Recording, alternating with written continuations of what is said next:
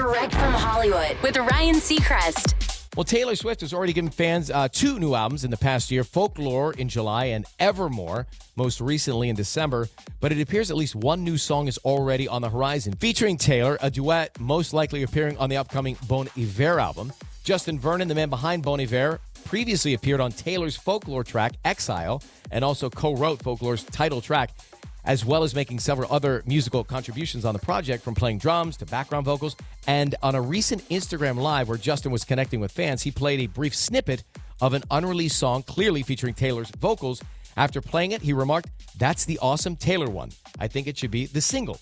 Justin is inside Project Big Red Machine with the National's Aaron Dessner, who produced Folklore, as the song could be for their next album, or Bon Iver's.